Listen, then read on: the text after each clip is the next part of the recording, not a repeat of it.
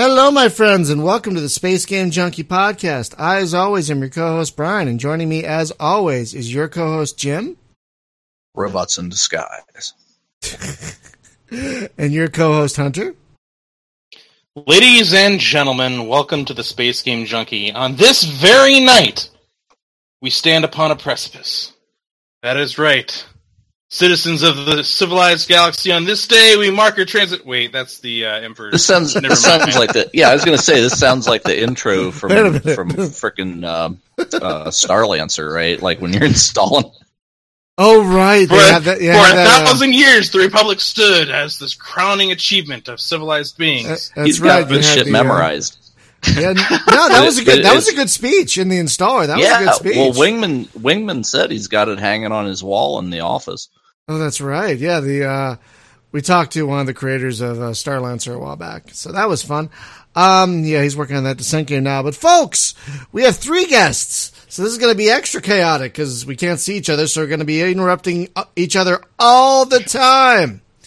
Joining us from uh, okay, you're all in Wisconsin, but I'm going to say uh, first we have uh, from Door County, Wisconsin. They're all from Mind Grown Software to talk about Convicted Galaxy. Uh, Ryan Bemowski, design, programming, and uh, business. Business, business, business. business.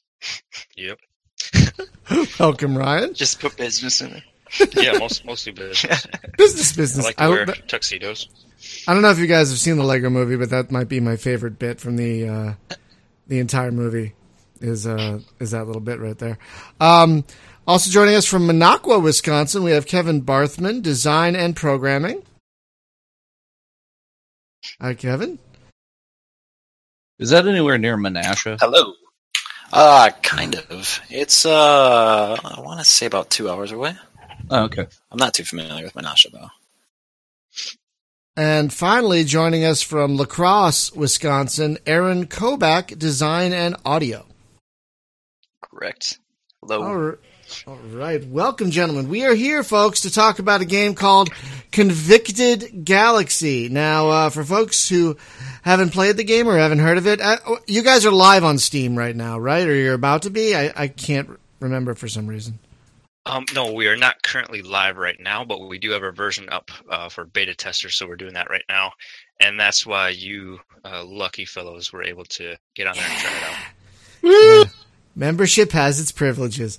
Uh, so, folks, I guess people who maybe haven't bought it on itch.io, which is where you can get it, um, if I'm remembering that correctly, I think I am, or I'm not. Oh my god, my brain is melting. Actually, it, it's not actually available anywhere right now. Oh, Um, okay. but- No, I think I might Oh. be thinking of another game. I'm sorry. It's been a weird day. It's election day, all right.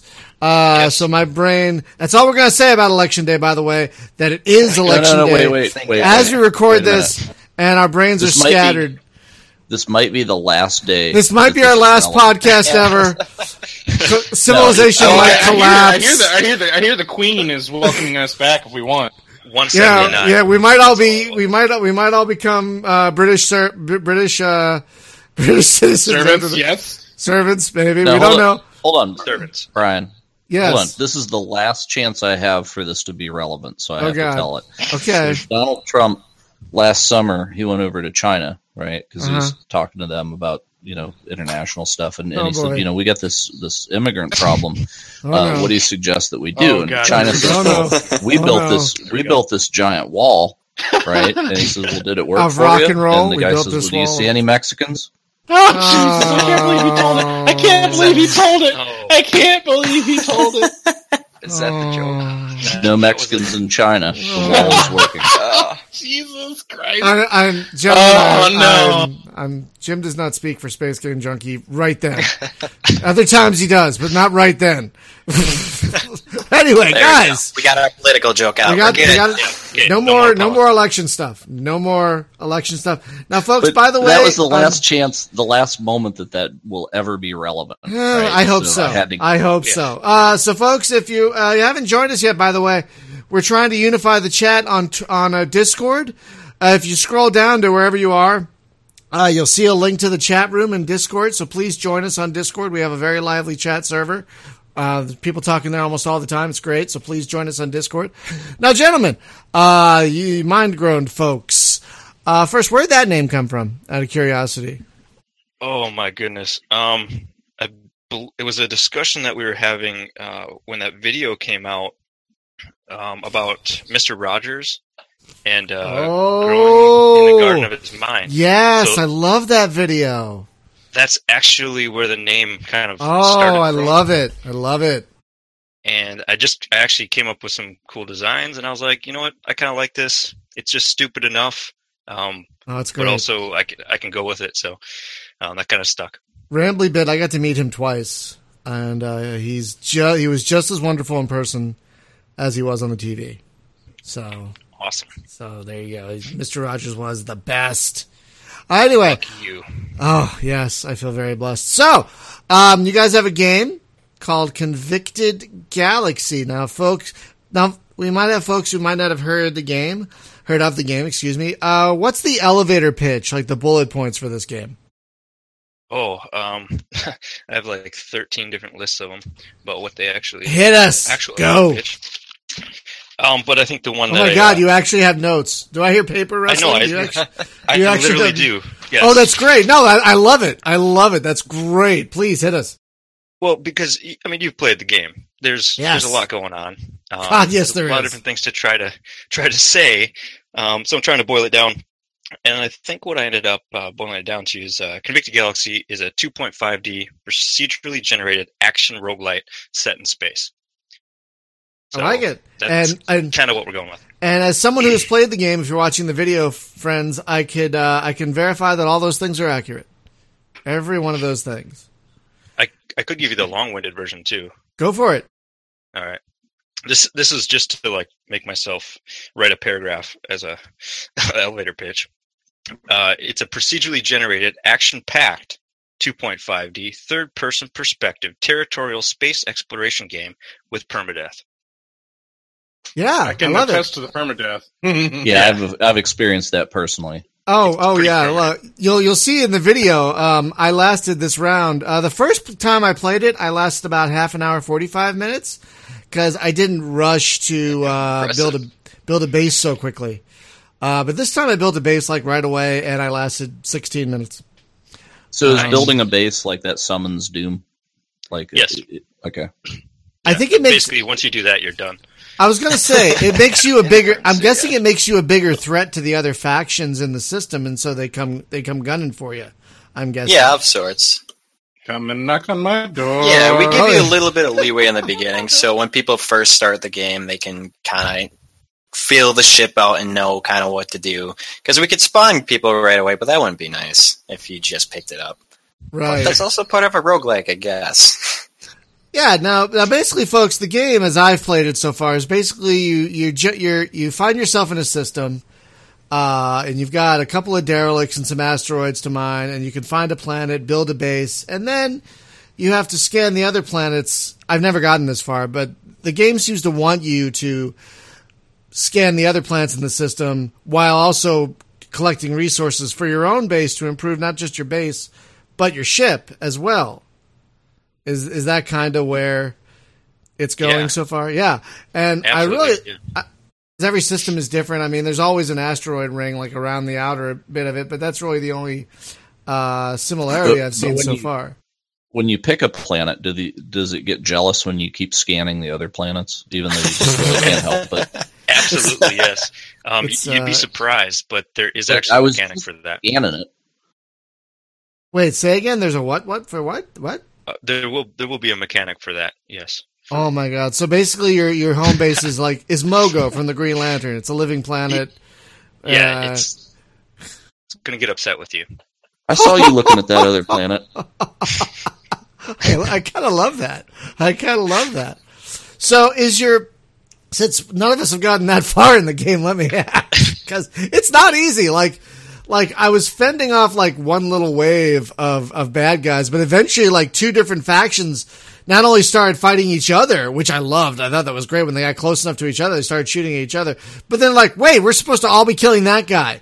So then they all came for me, and I, I didn't last then. But uh, is the is the goal to take Oh, over yeah. that Good particular? It was great, actually. It was. It's really a lot of fun. Now, is the goal to eventually take over the solar system by weeding the other uh, factions out? Yeah, uh, that's pretty much the goal of a single solar system. You want Okay. to to destroy the other um, enemies in that area. There's actually going to be two enemy factions, um, and then you want to weed them out, take over their actual planets, get rid of their stations, and, and once you kind of have control of that system, you'll be able to freely move to other systems and explore those without having to worry about coming back and protecting your uh, previously built stations too much. Oh, okay. But uh, so you'll be able to go back and, and gather resources and keep upgrading your your stations, so your system will Correct. become. Oh, wow. And so, did, is it? Uh, this might be a harsh question, but is it rinse and repeat in the other systems where you build a base, take over the other bases, and so on and so forth? Are there like differences between the systems as you uh, go across the map? So right now, yes, uh, we're still kind of early development in it, and Okay. it's it's rinse and repeat right now. Uh, they are going to be unique, just like every other system that you get to. But um, eventually, and kind of one of the upcoming things, beside putting the journal entries in, uh, which we'll probably hit at some point, is going to be kind of these time-based events or Oh, Kinda unique events like uh, kind of like que- showers. kind of like quests and things, like like It, kind it'll of be like. a little bit like quests, but it's you're basically uh, like a, a comet will come through a solar system and wreak havoc in it. Um, there'll be Oh. Solar flares, extended Asteroid solar showers. flares. Yeah, black holes. Oh, I like that. so kind of space phenomena that goes on that you'll have to either get away from or try to go and protect your systems from. Now, will the other factions be doing basically the same thing you're doing, and eventually you're all going to butt heads? You know, at some point I mean, across yeah, the we map. don't want to. We don't want to give everything away, right?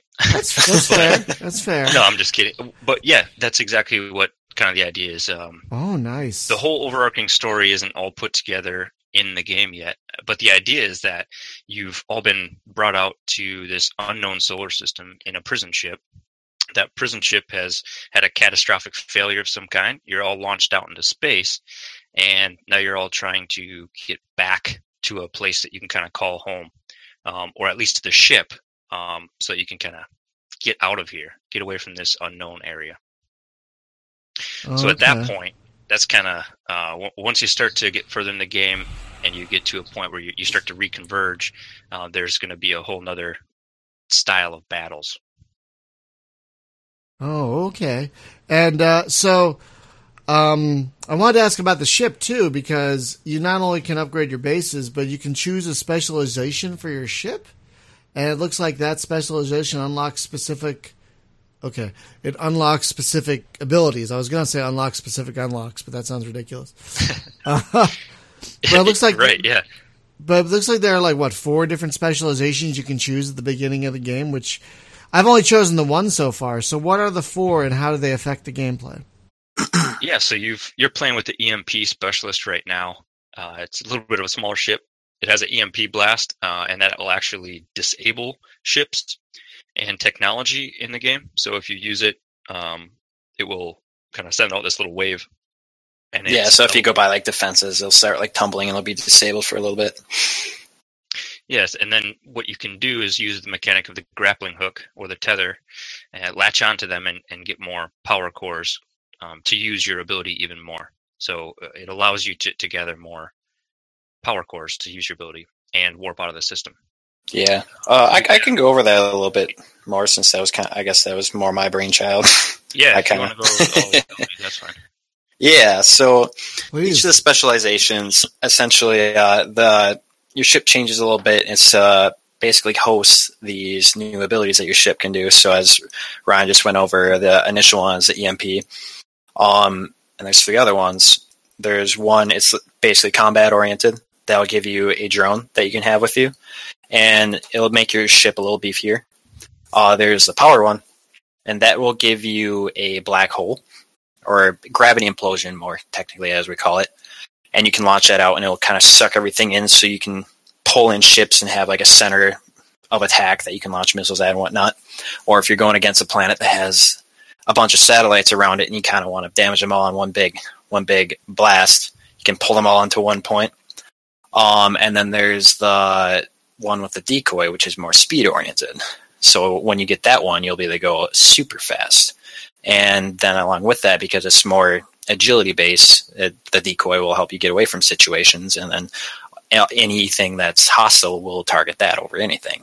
So um, essentially, they're all add-ons to your ship, and in the end, you can get all of them. So uh, you'll end up with this ship that has all these abilities, is just mega tanked out. Oh, okay. And so um, you can't choose. You can't like specialize in all four. You have to choose one. I'm guessing. At the beginning, we give you one, Right. um, Oh. but then you can invest in getting the rest of them throughout the game. Oh, I like that. I thought I was worried that you're just locked into that one and you're like done. You know. Oh no! Oh, very nice. we want we want you to have it all. well, I want me to. I want me to have it all too. Absolutely. Absolutely. Um. So uh, basically, like, so you always have the one ship. Can you buy new guns for it? I mean, I didn't see much in the way of ship customization options other than those specialties we're talking about. Are there like pieces of equipment you can buy, or the upgrades you get are they determined by the specialties, by those un- by those unlocks? More so the latter. Uh, we're still Hmm. working on the specifics of that whole upgrade tree. Um, we're trying to mostly balance it out and see what's fun, see what really works, and what's going to really give some good gameplay. But ultimately, yeah, we want it to uh, allow you to customize your ship even deeper as far as weapons and whatnot. So some of them will give you a cluster shot for missiles, so you'll be able to launch, uh, you know, like three at a time, or have like a shotgun blast for your plasma shot. And we'd like to get more creative with that. Um, potentially having different gun slots and whatnot. But we we're not going so much where you have like items. We're trying to avoid that. Uh, we want it to be kind of straight and straight and simple, more so flow instead of uh, too much inventory management. We want it to kind of focus more on the action rather than the micro gameplay.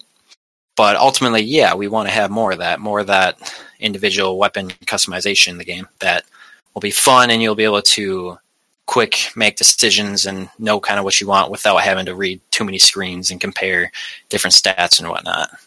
Are there different views in this, or because I've I've got that you know slightly above the ship external view from behind, and I I was just like when I was playing, I was kind of like trying to figure out what the enemy ships were doing, and if and if my camera was a little higher, you know, where I had like a Yeah, uh, the scroll wheel. Actually, you can zoom out. Um, we there's actually some ways that you can turn around the camera a little bit too. Uh, we're, we're we've been wanting to try out uh, free look mechanic. We just haven't done that yet. Um, but if you have something targeted, right now the space bar will actually focus your ship on it and turn you towards it. Um, Oh, or the cool. control, if you press left control, it'll zoom you in on it. Um, we want to make it in game manual. Our game has kind of exploded with the amount of things you can do with it. So, um, What are you guys cooking come. this in Unity or Unreal or what? yeah, Unity. It says Unity when you launch it. Well, Yeah, Yeah. we want to get rid of that. Good catch. Uh, well, we do. I mean, I'm assuming it could be a it could be a line. It's actually Unreal, and you guys just somehow put the splash screen in there. Yeah. That's actually Well, the I- joke is it's in Unreal and we actually just throw Unity on it. It's built in Unreal with Unity. What? Right. We use Yep. both the engines. I bet no, you that's going to happen. Just tuned it. We didn't use both the engines.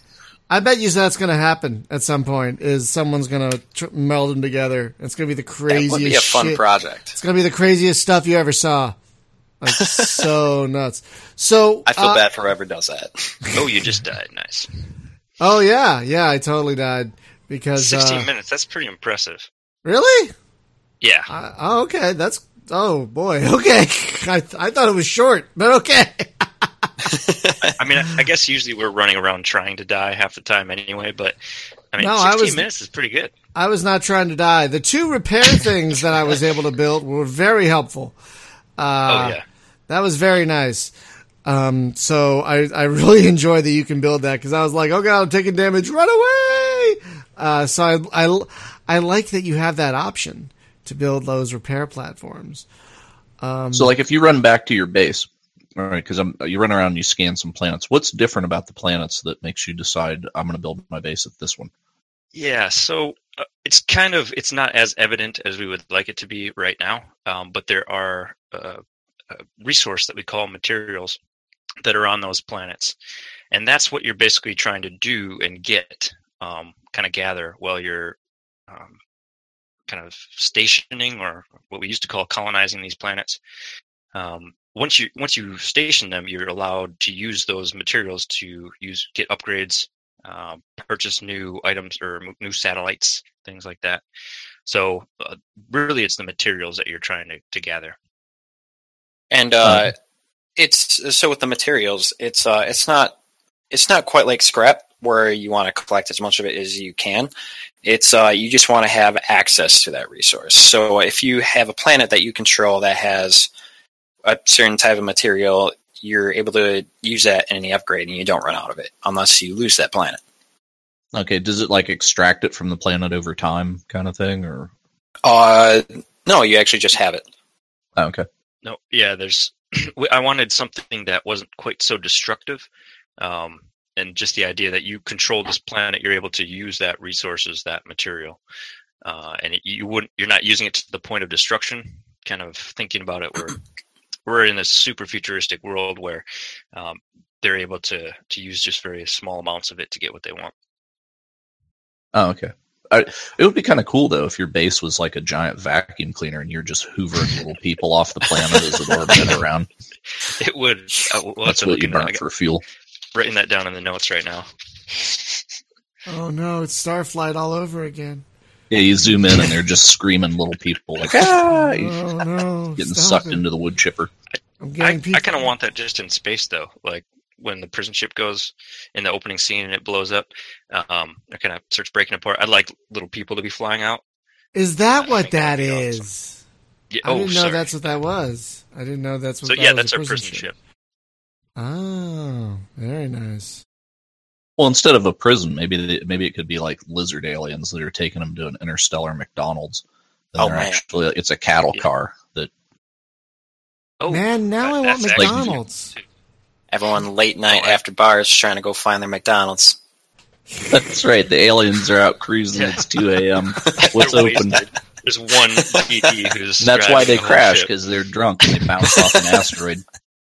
They're in small town. They're in a small town system where there's only one They're drinking McDonald's in the entire. kids. There's only one. Ah, you got us. We were saving that for the end, but you you found it. You found us out. Now, I really like the uh, the combat. It's very hectic because there does seem to be some Newtonian thing going on, but like you said, it's 2.5D, so it's kind of somewhat Newtonian. Am I right about that? Or because there's some kind of physics happening. It's not just like free space where you just point and go. There is. It does feel like there's some kind of inertia happening. Yeah, Yeah. there's there's definitely inertia on on the bullets, on the missiles, on everything that's going on. It's it's all physics based. Yep. Yeah, put me a little bit in mind of Drifter.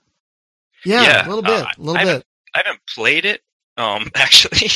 um, although it, it was kind of something that we looked at. I- I think we started doing 2.5D, and then we started looking at games that also did 2.5D, and we ran into Drifter, and we're like, oh, oh. Um, uh, but- Drifter but is quite totally- different, though.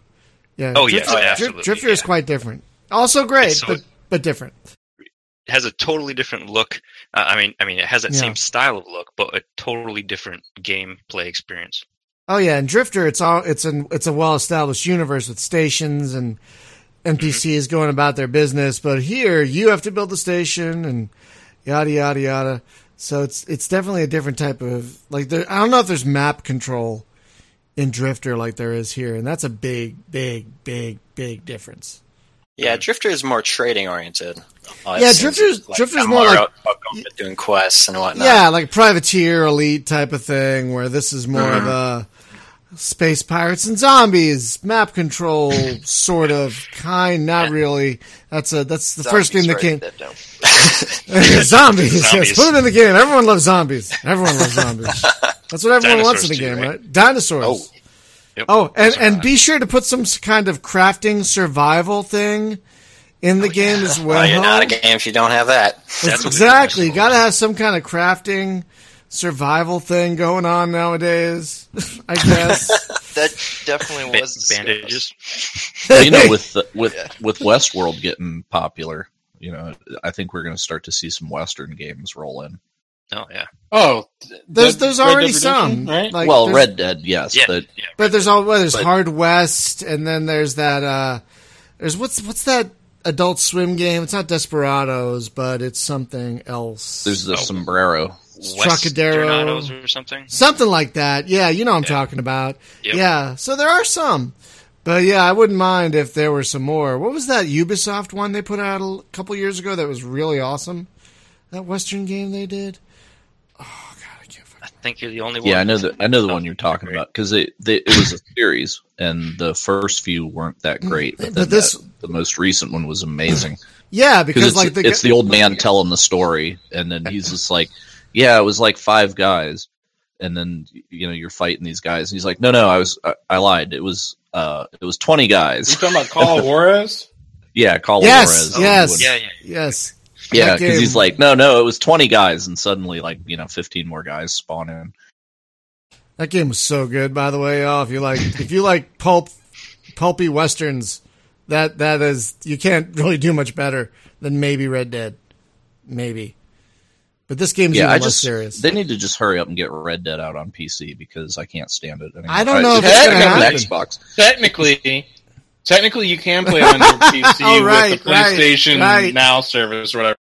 Yeah, well, you know, it's the twenty bucks, right? That's what's yeah, that's the like, slows Not me down. denying, not denying that it's expensive and stupid, but whatever.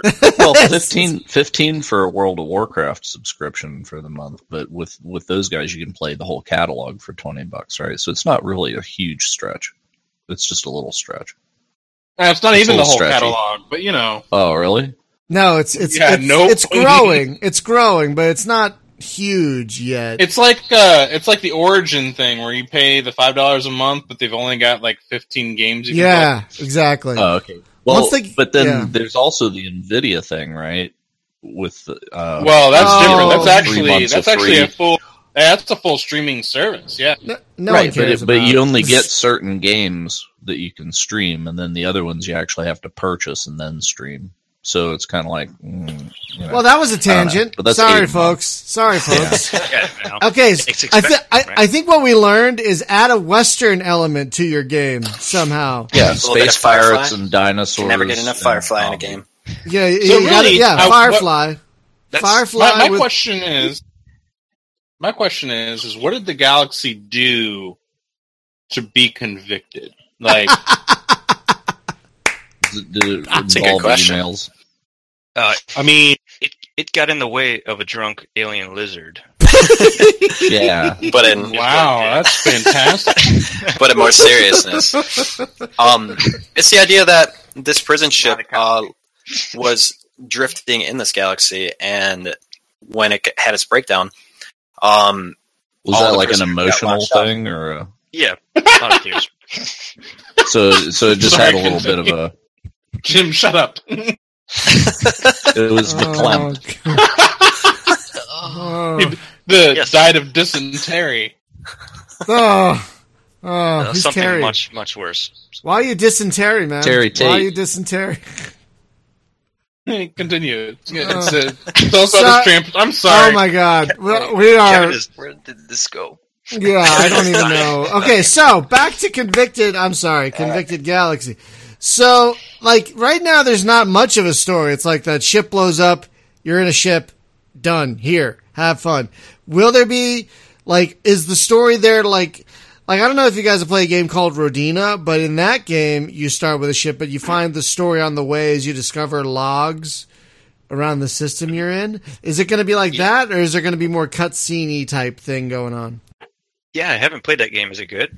It's very good. It's, It's, uh, it's very good. and It's getting better all the time, as the song says. yeah, I um, think it's being developed by a guy, right? And yeah, a guy. uh, yeah, a guy uh, who formerly and uh, worked on it's Oblivion. pretty. It's pretty good.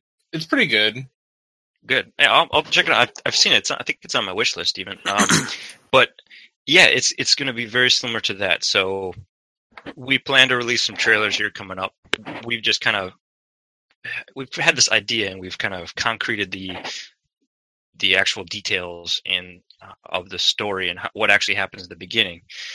And once we have the trailer set up, um, the player should know at least that much of it. But while you're playing the game, you will discover logs. There's a, a that's a big part we haven't really implemented yet.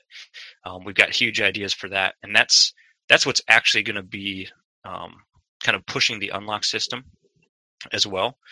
So not only will you, if you want, you can read through the logs and actually read the stories and get as deep as you want into it, or you can just look at the top line and we'll have a couple bulleted um, events or or tasks for you to do, and you can go do those tasks. So if you're just jumping into play for 15, 20 minutes, you just want a quick playthrough, you can jump in and do that. You don't have to read anything. But if you want to dive in, you can go through all those journal logs and uh, and get as much of the story as you want. Yeah, and uh, those journal logs are essentially going to be from your fellow.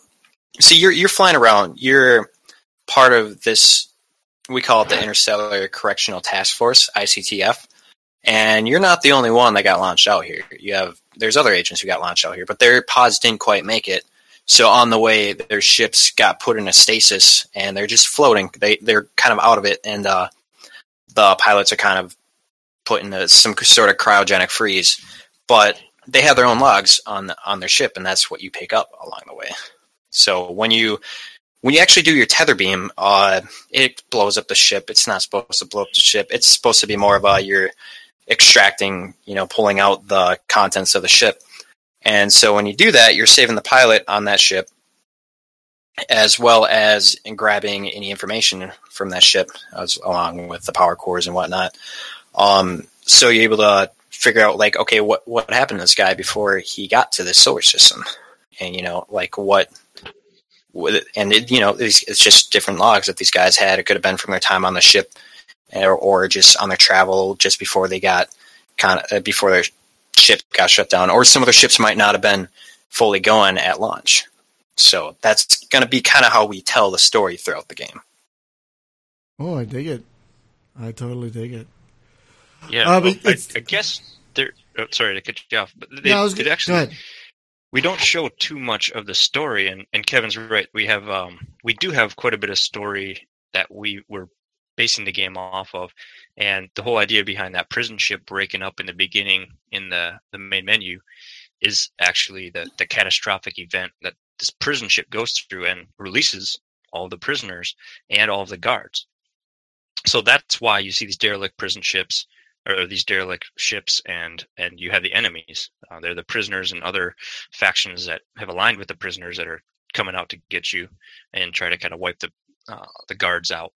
So um yeah kind of that's where the story kind of revolves from and you don't get too much of that just from from what we have right now. Uh, but we we try to put as much as we can in visually or, or have been able to.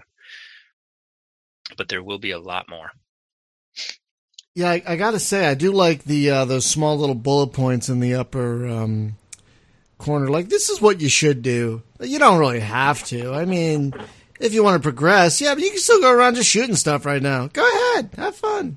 You know. But these are the Oh, things yeah. we think you should do eventually. I like that. I like that kind of openness, but with a nudge, nudge here and there. You know. It's like basically, if you don't do these, the the other guys are gonna gonna wreck you. Yeah, so you don't have to ya. do, yeah, well, you don't have to do them right now. You should do them soon esque. Right. Yeah. Exactly. It, and that's I- I think the first time you played it um, from your your playthrough, it seemed that you're trying to follow those step by step, and and we took that feedback just from watching you and said, we don't want it to feel like that. We don't want we don't want you to feel like you've got to do every Oh. single step. I like that. and that. just by watching like you, that. we're like, you know what? Let's cut as much as we can out, and just let's say, hey, go save some people and get out of here. I mean, those are pretty simple tasks to give you, and if you don't want to follow them, that's up to you. Um, and then if if you do fine and you make your way out, that's great. If you get your ass kicked, you know, we tried to tell you, right? You tried to say, hey, you should have done this. Yeah. yeah. is there going to be any kind of uh, after action report? Like this is where you failed, or this is Oh, yeah. how many resources you made, but these other guys made this much more.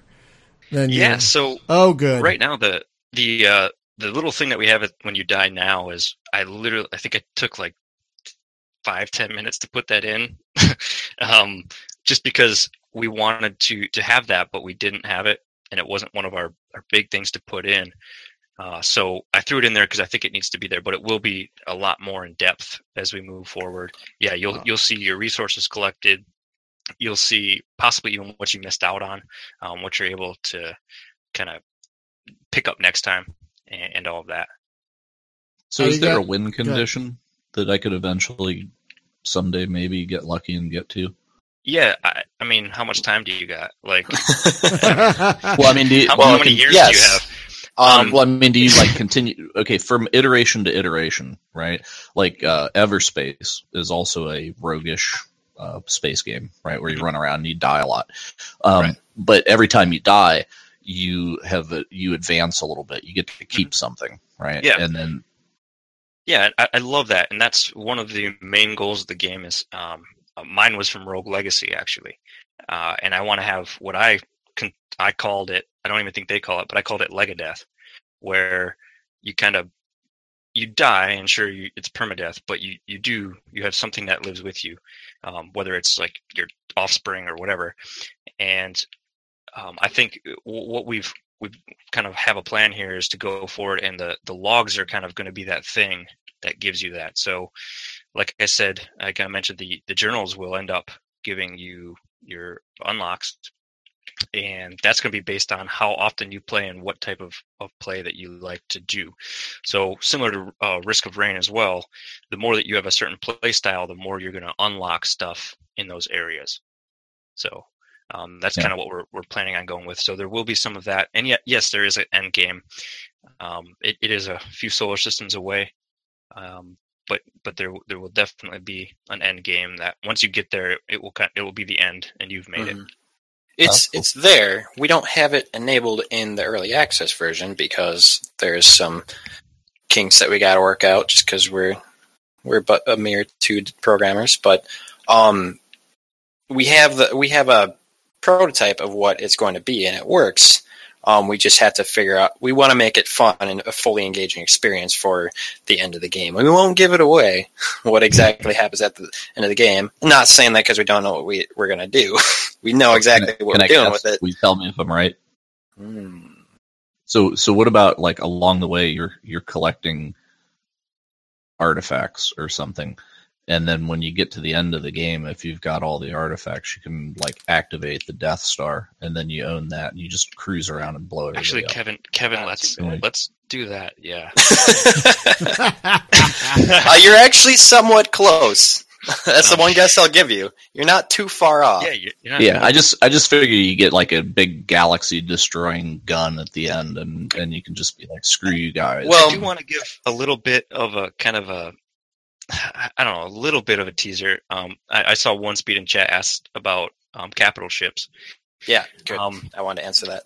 and that's uh, kind of something that we're looking into for Endgame. So once you essentially you've beat the game, uh, we want to have uh, modes or a an opportunity to actually have a much larger ship that can go around and just destroy any galaxy or, or any solar system that you go into in the galaxy. Um, so we do want to have some type of capital ships eventually. It might not be so much of a gameplay uh, oriented decision, but something to have fun at the end or in an Well- alternate mode. And part of it too is, um, from what I've seen of your gameplay, you generally stick close to your planet. Um, but a lot of the game as well, when you get to the later stages, will be sieging planets and going from planet to planet and taking them over. Um, so it's kind of hard when you're one single little ship, a single mortal ship. So having these capital ships to help you in your siege warfare will be a major help as well. Oh, I like the sound of that. And you'll be able to fly up to them and actually dock onto them. Um, and that's the thing we've messed around with too, uh, is having ships where you can dock onto and ac- actually got it working and you can upgrade those ships and give them shields and power them up and whatnot.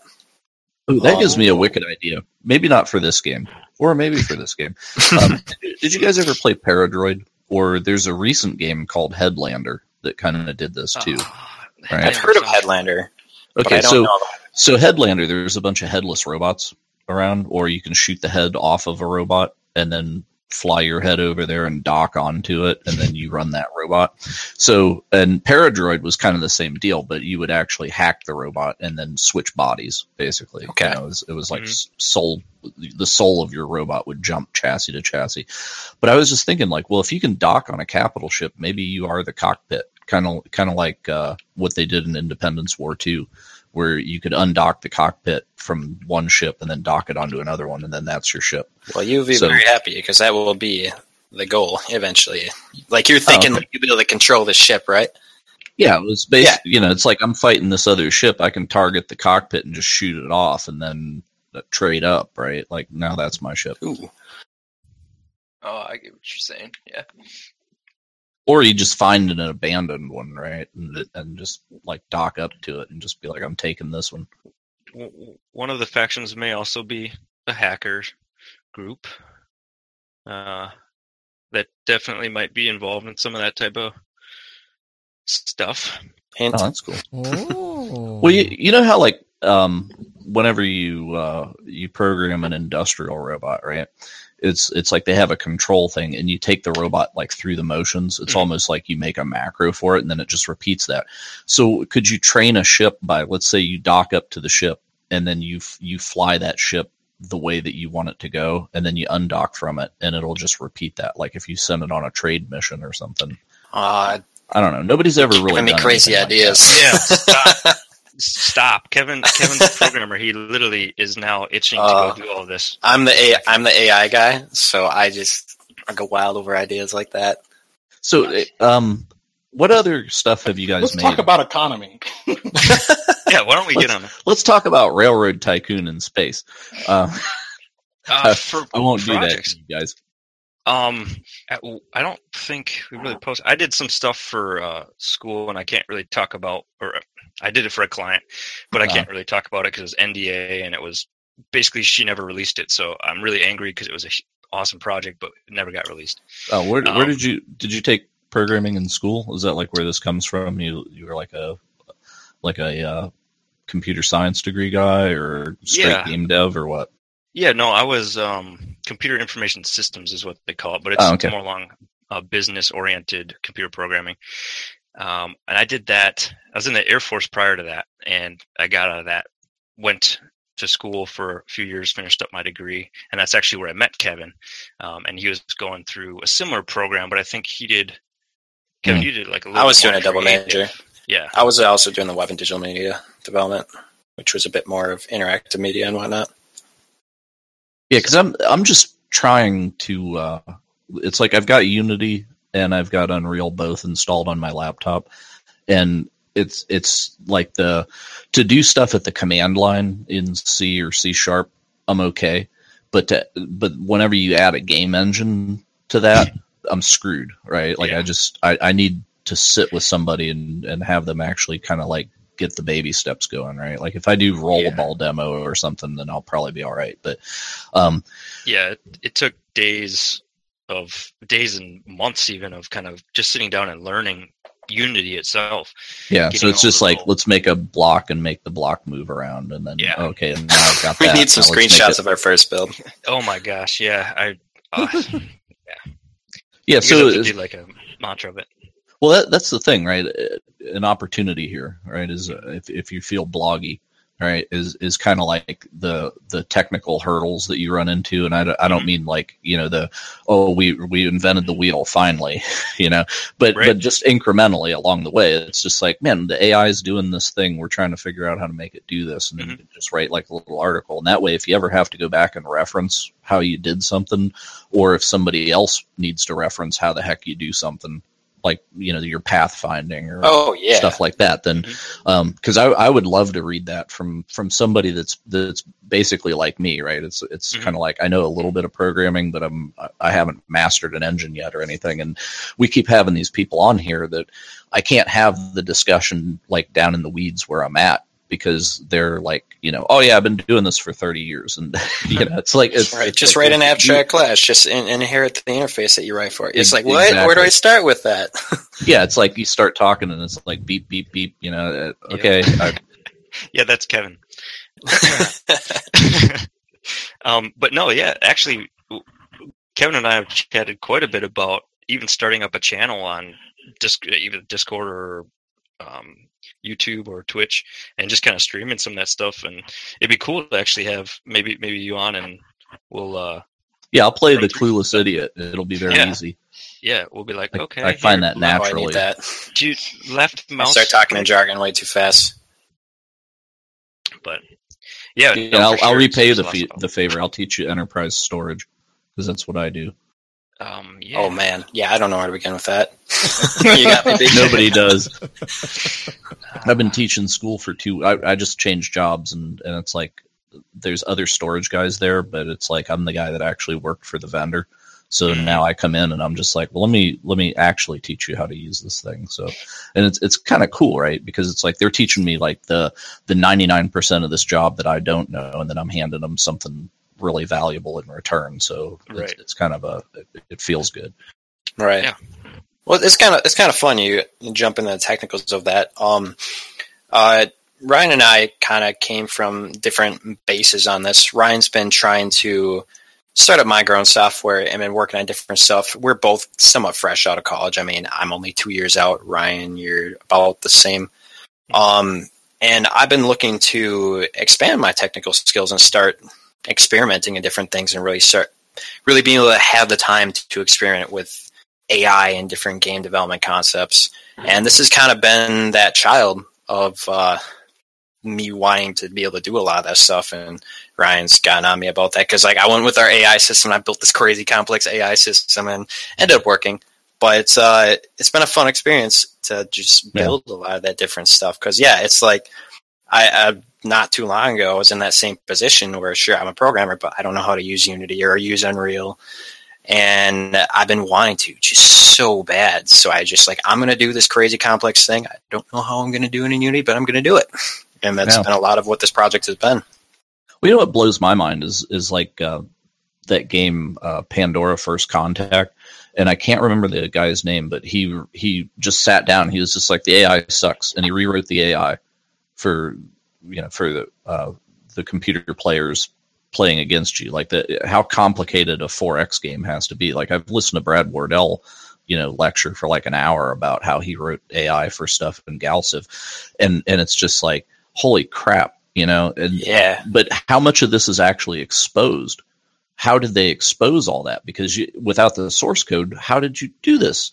And you know, so what I'm Right, thinking yeah. is they made it super modular, and the majority of it is actually defined in external config files or something. Mhm. So I wonder. yeah, if- that's a lot of what we've done.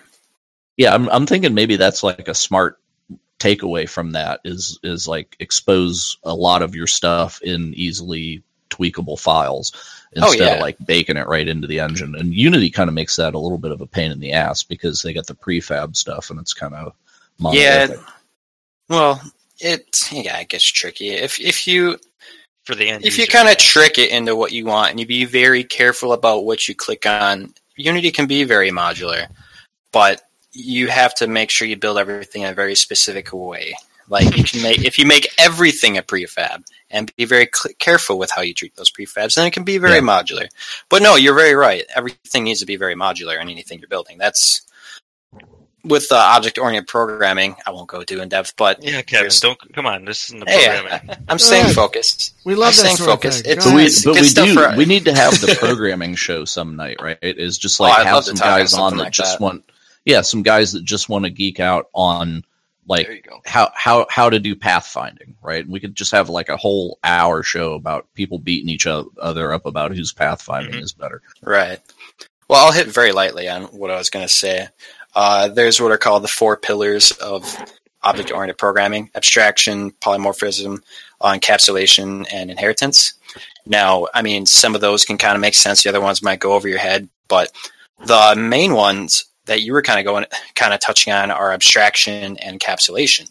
And abstraction, obviously, just work at a higher level. You know, take these minor things or that's are kind of complicated and down in the dirt, bits, ones and zeros, and just turn them into something that means something more intuitively. And that's a huge part of programming. And that kind of builds into encapsulation where you're trying to separate those bits from ones and zeros from anything else. So you can work on, okay, I want to make the AI go and attack this planet, but only when these parameters are true. Well, how do you actually do that? Well, you make one layer where that happens, and then you say, okay, I need this input at this time, and then you have the whole separate layer. So Yeah. it, it gets crazy, but it's fun. it's what I do. so I I get super into it. So how often do you like go down the rabbit hole and and blow a lot of time on something and then you like refactor it and figure out like, oh yeah, I could have done that in two moves instead of because that that's always my process. It's like every time I make something, I write like this Oh man. pile of spaghetti, and then I realize like, oh, hey, Well, that's pretty. I've kind of come to realize that sometimes, unless you're willing to spend like a week or two minimum, not always, but you know, on anything substantial, on just designing and prototyping. And I mean, in any formal large scale project, you really should do that. But if you're kind of a ragtag any game dev like Ryan and I, um, usually that's just kind of how it goes. Is that you know you need to figure something out and you need to do it, but you need to at least come up with something. So you just start programming something and putting it together and just prototyping is essentially what it is. And then you realize, oh, I figured out exactly what it's supposed to be like. All this is wrong. Like one good example in our project is uh, the way that the satellites and the stations orbit around our planet. Um, it started off just it just needs to happen. We just need this. That this is a major part of our game. You know, we have to make it orbit around our planet. So I made it in one way, and it was very basic, and there's some super funky maths to it that just kind of weren't very intuitive, and they would just completely lock your character, and you wouldn't move, be able to move. And then uh, eventually, one day, not too long ago, just a super major breaking bug came up, and I was just like, nope, nope, deleting that whole system. I'm just rebuilding it, and it's just like it's kind of just what needs to happen sometimes. yeah, it's those days when you when you like block comment out half your app, and Oh yeah, I swear at one point we did a little cleanup, but I swear we almost had more comments than code. At some- yeah, I worked I worked for this dude, and I was just like, how come you guys don't have any documentation like about the API or whatever? And he looks at me and he's like, well, the code documents itself. If you can read the code, it's just, and I'm just like, mm-hmm. that's, that's actually Kevin's. Um, that's what Kevin loves. He loves self-documenting code, and he like lives by it. oh yeah. well, I mean, well, I mean, it, it's like it's cool if you document in the code, but he's talking about well, just like read read what the functions Yep. are, and you know what Yep, they do, that's- and that's and it's not- like, how about it took some? me a while to build up to that. Um, I, w- I guess that so Ryan kind of gave his background. Um, I uh, I worked for two years at a place called Skyward. Um, really good company. They make educational software, and uh, their main language that I was working with is C sharp. And uh, I was working on a team that was probably about fifty people or so. And so when you get to that scale of programmers, I mean, that's a fairly large team. Not as big as some of like the huge game companies, but it's a fairly big team. Um, when you get to that level, there's huge, rigorous standard system because you just got to make sure that all 50 people are writing code that everybody's going to be able to read at some point. Um, and uh, everybody follow the rule of uh, self-documenting code. So basically, your functions will use human readable words that make sense with what they do. Now, you need a little bit of training and know a little bit about object-oriented programming to kind of make anything out of it, but it's something you'll see a lot in a lot of different organizations. yeah, it's it's much better than somebody using like X, you know, There's- Yeah, or yeah. N, you know, or it's, it's like, oh my god, what's that? So yeah, and and thank God for tab complete because now you can get away with that. Mhm. But yeah, don't get me started any more programming stuff because I won't stop. We'll we'll we'll take that like uh, aside Well, from the show because on I to want to more, ask you guys. on to more uh, game specific questions. Then, like you were talking about the AI, and I was curious: does the different do the different factions have different like aggression levels or different AI types? Or are they all just balls to the wall? I hate you. well, I want to kill you. um, we're going all to build up essentially to having a different and Civ. uh, yeah, that's something I want to do, and something that wouldn't be too terribly hard. Is that the different factions will have different things that they value more than others. Um, for the most part, the AI thinks in a way. I would say that people somewhat think, like in the fact that, okay, you have all these different things you can do. What's what's the best thing to do right now? Um, and it depends on various factors. So an AI, a ship that's cruising up to your planet is taking into account what's its health, what's its shield, uh, does it have any friendly stations, you know, does it have any home bases in the current solar system, and what's the threat level of this incoming planet. And if it comes across a planet that just has a ton of satellites orbiting around it, it'll be like, oh, nope, getting out of here, and it'll run back home um, or it might belong to a squad, and it, it can kind of do whatever it wants. But at any one point, if it realizes, oh, I'm too far away from my squad, it's going to go back to its squad. And I want to expand that up to a faction level too. So different factions have different things that they kind of value more than others, and I'll kind of weight it more into that category. Um, I took a fairly complex AI system that I probably shouldn't have started with, but it ended up working out after lots of tweaking and balancing and uh, it's proven to work pretty well. And I think um, as we develop and scale the AI, it should really expand on the uniqueness of the AI encounters because.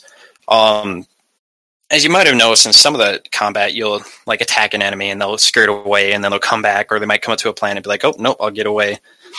Um, a lot of that, I really don't know how it happens, uh, and not even just saying that in the fact of uh, like I just programmed something. It's like sure, it just works. No, it's just uh, it's it's kind of uh, procedural, like or not procedural AI. It's just you can't. There's so many factors you can't really predict exactly what that agent is going to do in a particular moment in time. So and because of this, by the emergent behavior, your yeah, thing. that's that's the magic word I was looking for. Thank you. it uh, really uh, gives rise to a lot of emergent behavior in the AI, and just the combination of all these different things happening. So, so when you say you found an AI system, is that like a, a, thing where like you can plug in a UI? I mean, an AI system, like from the somewhat. Um, AI is one of those rabbit holes that you can just kind of go in, just as much as programming itself. Um, but util- a utility AI system is uh, what I'm using in this case that's kind of what I was describing, where there's there's a num- multitude of things that any AI can do, and it just values whichever thing it can do, whichever thing seems to be best at that moment in time, and decides to do that. Hmm. Um, so, so it's kind of like a weighted decision tree thing. Yeah, it's like a like a case statement almost, right? For the most part. Okay. And yeah, we'd like to scale that even further and make it so that the different factions, as uh, we kind of mentioned, um, we're going to have a hacker group, and um, hmm, how do I want to segue into this? But they'll have different kind of things that they're mostly focused on doing, like we'd really like to have a faction that's a bit more aggressive and a faction that's a bit more passive, but they operate in different ways so that they're more distinguished. They have more character to each one. So you might come across one enemy like, oh, he belongs to this faction. Like, I don't have to worry about him as much. But maybe they defend their planets a lot harder. Like, I'm not going to touch them. If I touch them, I'm going to get wrecked. Whereas mm-hmm. other enemies are like, oh, they're just always going to come at me. If I touch them, you know, they're just going to attack me. But whatever, you know, I'll just, I'll just crush them. What about like neutral or even friendly? You know, like could you get some diplomacy in there maybe, or oh, I'd love just to. going to be like everybody's some somebody that wants to kill you? Because because uh, I'm thinking like if there's just like neutral civilizations, you know, it's like are they there just to be taken over? Or can they defend themselves but they're never going to actually attack right. Or, that's something we really would like to get into. Um, it's something that we kind of have to experiment with because of just kind of some of the objectives of the game. Mm-hmm. um, being more action oriented and roguelike than you know a really immersive in-depth story game. I mean we kind of drifted more towards the latter of those. Um, but we've talked about having some factions that are a bit more neutral and that you can interact might be able to interact with or just kind of aren't necessarily out to just get you um, to kind of more elevate the story of you know you're all just got launched out here. It's not like every prisoner on that ship wants to just hurt everybody. um, some of them might be on there for different reasons, and, and just you know less, you know, not as bad of a reason that they were in there. So they're just trying to survive. Why would they be attacking everybody? Yeah. Um, and we would love to dive into that more, but um, it's it's kind of a battle of uh, what makes for good gameplay. Yeah. And what well, that and you've also got the, the limitations of the player's awareness, right? Because Oh player, yeah, the player might not be able to drink in everything that's going on around because it is in real time, and yeah, because because it's like, well, how do I know what ten different factions are are thinking about? I guess unless you colored them like, okay, green guys don't shoot them, you know, they're gonna. They, I, I I don't know. I guess for a neutral, right? It's like either you take them over, or they would pay you protection money or something. Yeah. it's, it's just like, well, you keep the other people from killing me, and I'll pay you. yeah. Those But are yeah, aside fun from concepts. as- aside from something super simple like that, I don't know if if it would jive. But yeah, Yeah, and it'd be cool to explore a lot of those concepts. If this game goes well, I would love to do a second version or like a, a Convicted Galaxy 2 of sorts where we kind of go more in depth and explore those different avenues. But first, So we gotta many- make the first one. so so it's like whenever you fly around and you uh, rescue the other ships, right, and you're getting scrap off of them, and then you can build bases with it, right. So the limitation is basically you have to find X number of ships, and then you can build a base, right, and then you repeat that until you have bases as as much as you want them. Somewhat, yeah. Can you Um, can you because I saw there's like three levels of expanding a base. Um, so what what advantage is that to expand up instead of out? Um, so that kind of goes into the end game a little bit. So for when you first start out, you're you're just in this one solar system. That's all you know. But you're trying to find a way out of there because you, you just got shot out on the six eight pod, and you need to. You're essentially trying to find a way home, um, and rescue your fellow agents on your way out.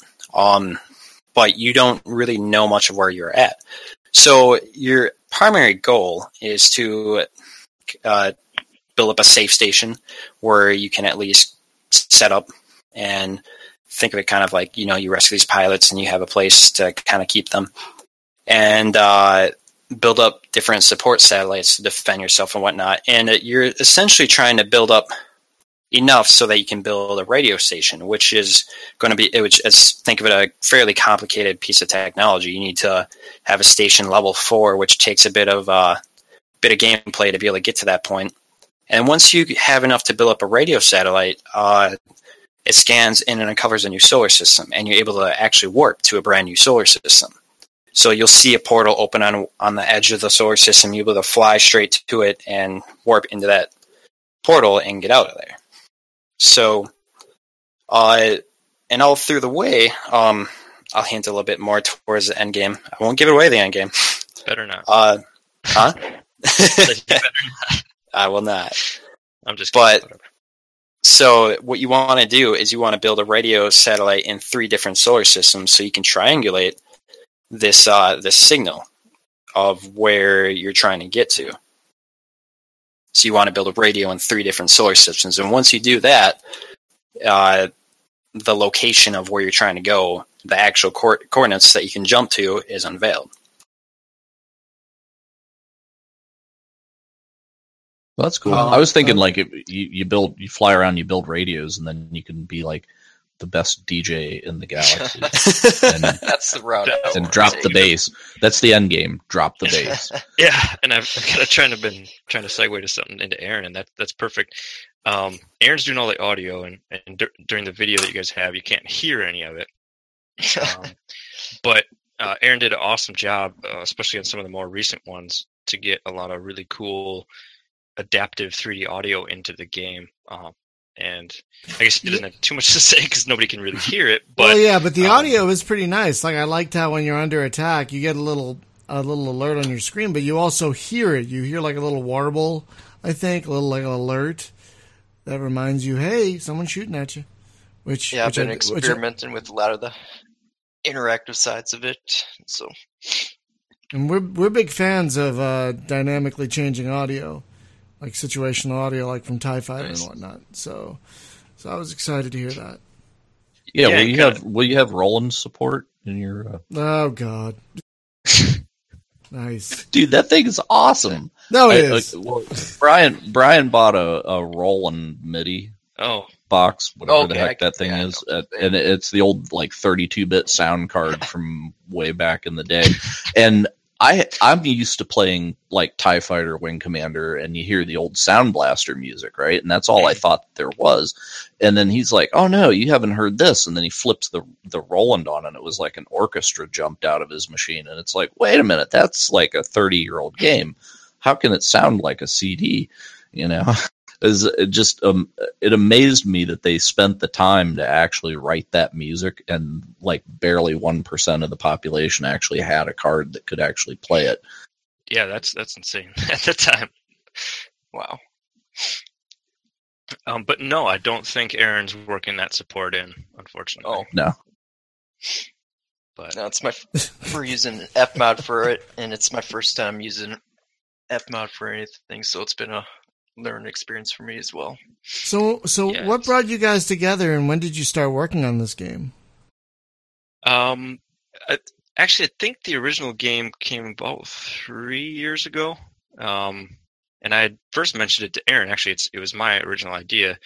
It, um, it was supposed to be Oh, just a so small little mobile idea. game. It, it was originally my idea. Um, it was supposed to be on mobile, uh, and at that point, it was just like this small little twisting game.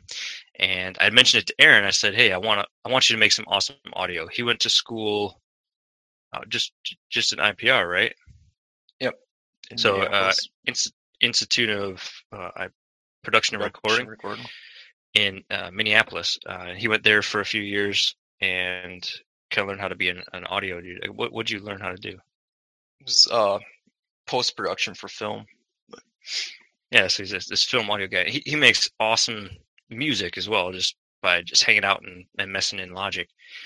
So I was like, well, you know, why don't you just make some audio uh, audio for this little tiny game I'm gonna make, and I'm just gonna put it out real quick. And then all of a sudden, Kevin got wind of it, and he had all these ideas, and I was like, you know what, I kind of like that. If I got another programmer, uh, we could work on that. And we had met in college, uh, and I said, you know what, if if you want to jump on, you can work on it. And I had implemented some new ideas, and then last December, so almost a year, it's coming up on a year now, Kevin had actually quit his programming job and jumped on board with Convicted Galaxy, and it's been j- just about a year that we've been working on it, uh, near full time um, between the two of us, and then Aaron's been jumping in to give give audio. Wow. So, uh, how far along would you say the game is? I mean, it, it seems pretty stable and stuff, but you say there's a lot that you haven't added. So, how how uh, far along would you say? Yeah, I would say we're right around probably 70. Like we're not doing final polishing on it quite yet. Um, I mean, we have some, some cool looking stuff, but we want to add a lot, and then we're going to kind of polish everything, make the gameplay really pop. So we, we've got a couple months left for sure. Um, I, I just kind of in the back of my head, I'm, I'm thinking there's about a, a six month type uh, push out plan that I've got and we want to be kind of out in, in about six months or less. Oh, that's pretty close. Yeah, so we want to redo a lot of the artwork, um, and like you'd mentioned, we have a lot of stuff that we want to put in. Uh, we just really wanted to get something out there and make sure that people were enjoying it, uh, make sure that it was actually fun. You know, because it it does get being a game dev, you play your own game a lot. You start to think, you know, is this even fun anymore? Like, I think it's fun. Maybe I, uh, Oh. maybe I need to add this and it'll be fun. And you you end up getting into this kind of like loop where you start adding things and you're like, wait, that's really fun. And and by the time you've added 30, 40, 50 different things, you you hand it to somebody and they go, what is this? Like, because they never even saw the first iteration of it, so they're so lost that they have no idea what thing is that you just gave them. So we're trying to keep it at that base model as much as we can, and just starting to flatten it out more and more as we progress through the final stages. Okay. Uh, now, one thing I wanted to ask about, since I really like it, I'm a big um, user interface guy. Like, I mean, I am really just if a game has a good user interface, I'm all I'm I'm a even bigger fan. And you guys have a very for all that's going on in this game, you guys have really managed to streamline this interface where it's not a bunch of keys. They make sense. I mean, I have to switch a couple keys myself because I kept hitting tab to do the afterburner, which is where my brain goes. Uh, but it's not tab, clearly. That- that's the map. Um, but I really like how, like, even base and ship management with the upgrades and stuff, that's all very streamlined. Just hit tab, then boom, boom, mouse, done. How much work went into making it so efficient?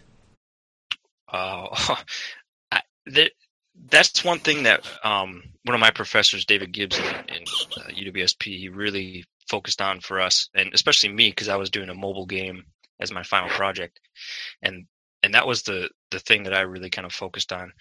We've been through a couple iterations, uh, like our third or fourth now. You had played, I think the previous one before this in your other playthrough, Yeah. and it, it was a struggle. Even though that one seemed kind of streamlined, there was some issues with it. We made enough changes where we really wanted something even smoother, um, and I, it took quite a while just sitting down and planning it before we sat down and actually built this one because I think we added a handful of features plus we streamlined the UI, and that was quite difficult to do all at once. Yeah, it's. I mean, I mean, imagine. I would imagine like you're adding something, but also making it like easier to use with fewer elements. Mhm. Like that, that's a real tricky Right. balancing act. It sounds like. It definitely is. But I yeah, gotta say, you guys it's, have done. it's been, it's been. So good. I was just gonna build on it. You can go on. No, I was just gonna say. I mean, it, doesn't even. The game didn't even seem to need that much of a tutorial. I like how it's like almost seamless. Like here's a little overlay. This tells you what you need to know right now. Go over to this asteroid. Here's another little overlay. This tell you what you need to know right now. Go over to this wreck. This tells you what you need. Like, it's kind of iterative, and it really works. I think to bring the player in. Plus, there's not too much on the screen at one time to confuse the player, which I also liked. Like you only have a, f- a few elements uh, that still, but you still have a lot of visibility. You know, so I'm just I'm just amazed at the balancing act you guys have achieved in terms of UI, in terms of usability. Yeah, well, thank you. It's uh, it's good to hear that. That's exactly what we're going for, um, and and that do, doing the tutorial that was really kind of in game. That was a lot of that inspiration came from uh, Risk of Rain. If you haven't played that, Oh. God, yeah, no, I love that game. Yeah, it's hard as frack. Oh, that Yeah. game is so hard. Oh my god, Yeah. I've only Did you played know a it's little of it. multiplayer, Brian? Risk of Rain is multiplayer. Uh-huh. Yeah, why haven't we done that yet? No. It's tricky to get set up. You, you- they don't have servers, so you have to set up your own stuff. Oh, port forward. That's not a problem with us. You're talking to a bunch of tech heads. Right. and if you guys want to do a multiplayer match, I would love to get in on that. I, I just got a Oh, PC not too long ago, so I've been. Wait, kind of what were you Mac coding on if you didn't have a PC? I've been, I've been doing all Mac, so I've, I've been. Oh god. Oh, together. I see. Oh, I'm So- sorry. There's there's a great series. These guys, I forget their names, but they do um, Epic NPC Man. I don't know if you've seen the YouTube videos, but they have this one where they uh, where they work in a store, and there's this guy who comes in to rob the the tech store, and he's wanting um he's wanting a Mac, and so the guy's like, no problem, no problem, I'll get you a Mac, and he's like, what, what do you Oh, plan yeah. on using it for, like Photoshop and stuff? The guy's like, no, I use it for, for gaming, and this guy runs up behind him with with a golf club and whacks him upside the head. so funny. I just saw that this morning. Actually, that's all. It's so funny. Yeah, so I, I finally broke down and got one, but I couldn't do the port forwarding on the Mac. That was a problem for for Risk of Rain. That's why we never played multiplayer. But now I Oh. can do it. So, so this game, uh, mouse and keyboard. What other what other support do you guys have? Do you have controller? I take it. Yep. Yeah, we, we don't have it in the current build. It's it's actually in the game. There's just a couple things that I didn't want anybody to get hung up on. Um, but yeah, we have controller support for just about full controller support for PlayStation and Xbox controllers. Um, and then we're I'm kind of building my own input manager. So I'm trying to find some other generic controllers to make sure that work as well. Nice. Yeah, Yeah, and what- you, uh, Brian, you actually have like uh, a sweet controller thing that you use, right? Oh, um, well remembered. Yes. Um, for my for my HOTAS, I've got a this big wooden platform, uh, called a hot ass. That's that's actually. Nice. I'm serious. It's you know HOTAS is hands on throttle and stick. This is hands on throttle and stick support. So it's hot ass. I I I yeah. Uh, I'm but trying it- to trying to give That you sounds good fun. ones, but I, it's this big wooden platform that holds the throttle and the stick. It's fabulous. It's your big hot ass. Yes. I like Big- I like yeah. big hot asses, and I cannot lie. Can't lie. Yeah, it would be awesome to eventually make it so our game can uh, work with that. I mean, it, oh, the would be way we're building it should. Um, obviously, it might be a little different from what it's designed for, as we only have two dimensions instead of three. But it would be awesome in the end to have you playing on that thing. Yeah, but right now, maybe that'd be for Convicted Galaxy too. But right now, I think the uh, less is more slash keep it simple stupid. Um, Yeah. Yeah, dance Oh, pad yeah. support. yeah, Finally, I can bust out my DDR pad again. I actually have. Yeah. I When you- actually have a USB. walk. I actually have a USB Yeah. DDR pad. I, I do. I used to Oh. play those things way back in the I never, day. I never had the fortune of owning one. Hmm. They're pretty great, Oh. honestly. If, Yeah. if if your ankles are better than mine, better shape than mine, you could actually get some decent exercise Yeah.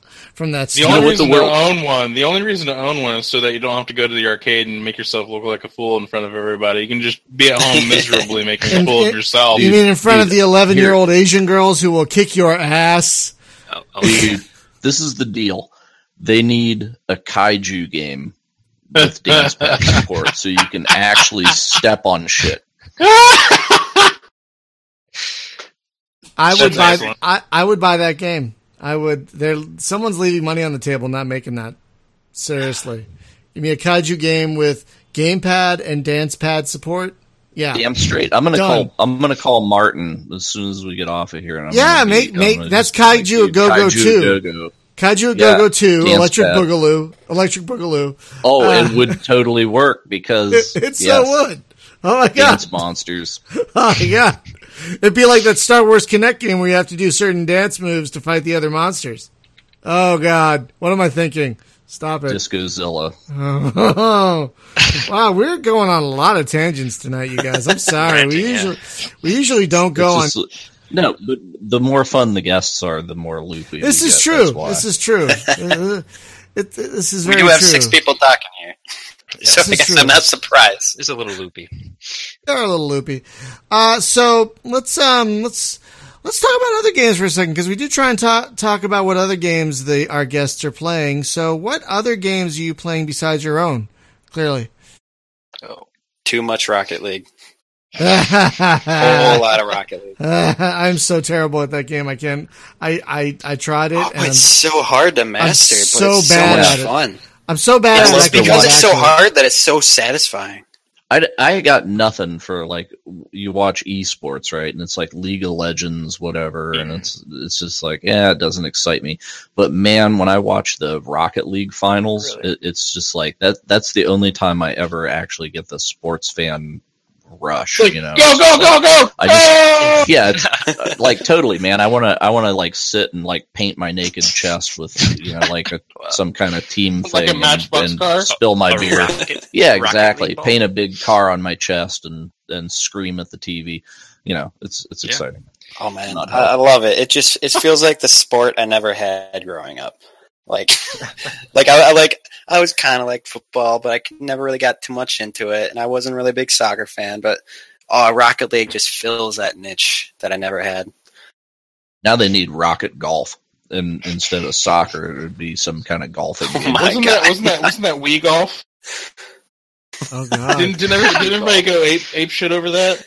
The Wii Sports package. No, it was Oh, the bowling yeah, that was was the best. Wow. The Wii, Wii yeah, the Wii bowling. bowling is so fantastic. No, There were definitely some underrated titles on those, but uh, the Oh, Wii yeah. Bowling definitely took the cake. Oh, agreed. The best thing about So- the Wii was all the memes about people with a Wiimote sticking out of their TV. Yeah, that was definitely the best. I think we're also a bit loopy now. I just realized this because daylight savings time just happened. Yeah, think Yeah, but we are have an Age extra Five now. I don't like it. Yeah, it's it's really Did- throwing me off. There's a there's a great trailer that these guys did about two years ago about daylight savings. It was for like a fake like um thriller movie about time changing. Like we have to warn everybody to turn back their clock. what time is it? Did it have Doc Brown in it? No, it was, it had uh, it had Nathan Barnatt in it. The I don't know if you know who that is, but it's the uh, it's the Skittles guy from Mountain Oh, that guy, yeah.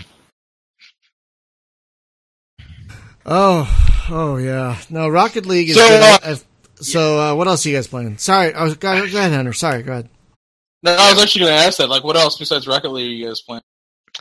Um, Some Rocket CS:GO. League, CS:GO, Counter Strike. We've played that since we were kids. Um, What that, else? that's a, a big one for us. I, started I remember s- Counter Strike when it came out. Yeah, Back in the 1.6 days. I work on a Mac, so I don't have too many options there. But Get out of here. he is the played a lot of guy, Bejeweled. so There are more. It's he does use Photoshop. it's it's it's great that there are more options. Like I remember back in the day in the '90s, I worked in That's an e- true.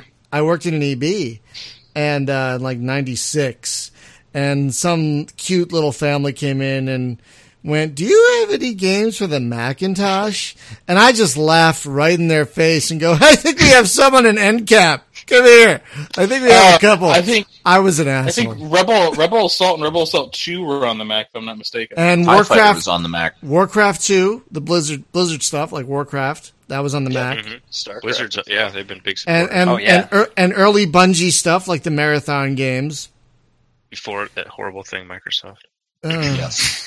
I, I miss Myth know- so much. I miss Myth, the Myth That- games so much.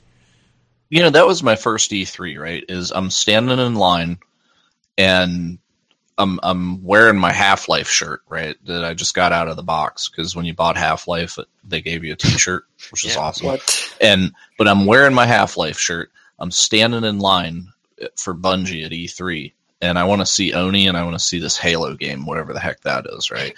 and but but I was really kind of more there for Oni because it looked really cool. And uh, but then the guy in front of me turns around and he's like, "Dude, nice shirt." It was Gabe Newell. Oh, Wow. oh. Yeah, so that was my moment. So I stood for like an hour and a half in line bullshitting with the Gabe back before he was, had- had ascended Oh. into Gabe and Half Life is pretty much like half of my soul.